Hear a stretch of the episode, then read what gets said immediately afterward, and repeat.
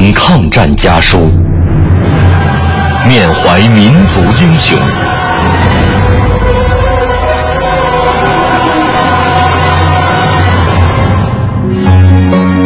纪念中国人民抗日战争暨世界反法西斯战争胜利七十周年文艺之声特别节目《难忘的抗战声音》家书篇。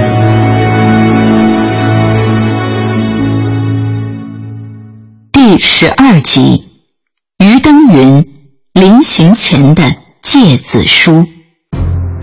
九一八事变后，日军侵占了辽宁各地，并大举进犯吉林省。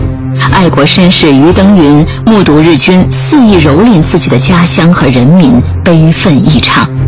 他虽然不能亲自上战场杀敌，却暗地筹粮筹款，资助抗日分子。不料被日军驻吉林宪兵队逮捕关押。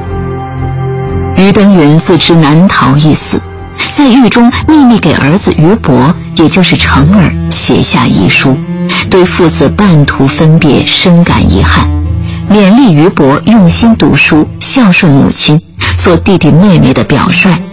于登云在当地颇有口碑，受人尊敬，看守钦佩他的抗日爱国精神。偷偷将遗书带出，交给他的家人。信中，这位慈父舐犊情深，谆谆教导，语重情长，催人泪下。长儿知悉，你年已不小，本你父子天年，未想半途分别。你之命，父之运也。所望读书尽心，务必前途。事母要孝，勿劳其生气，以便领你们兄弟姊妹过日子。如你母有生气时，你要呛之请罪，以何时欢喜为止。兄友弟恭，妹妹之领导，你的责任太大。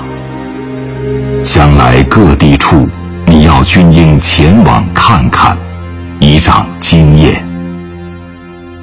则有慎行，要比为父有不好之日，你不要口出怨言，以免招祸生此地。善法也，勿得犯口为要。治主。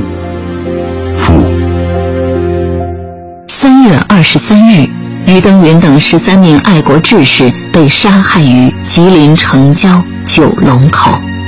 于伯本来生性活泼，非常淘气。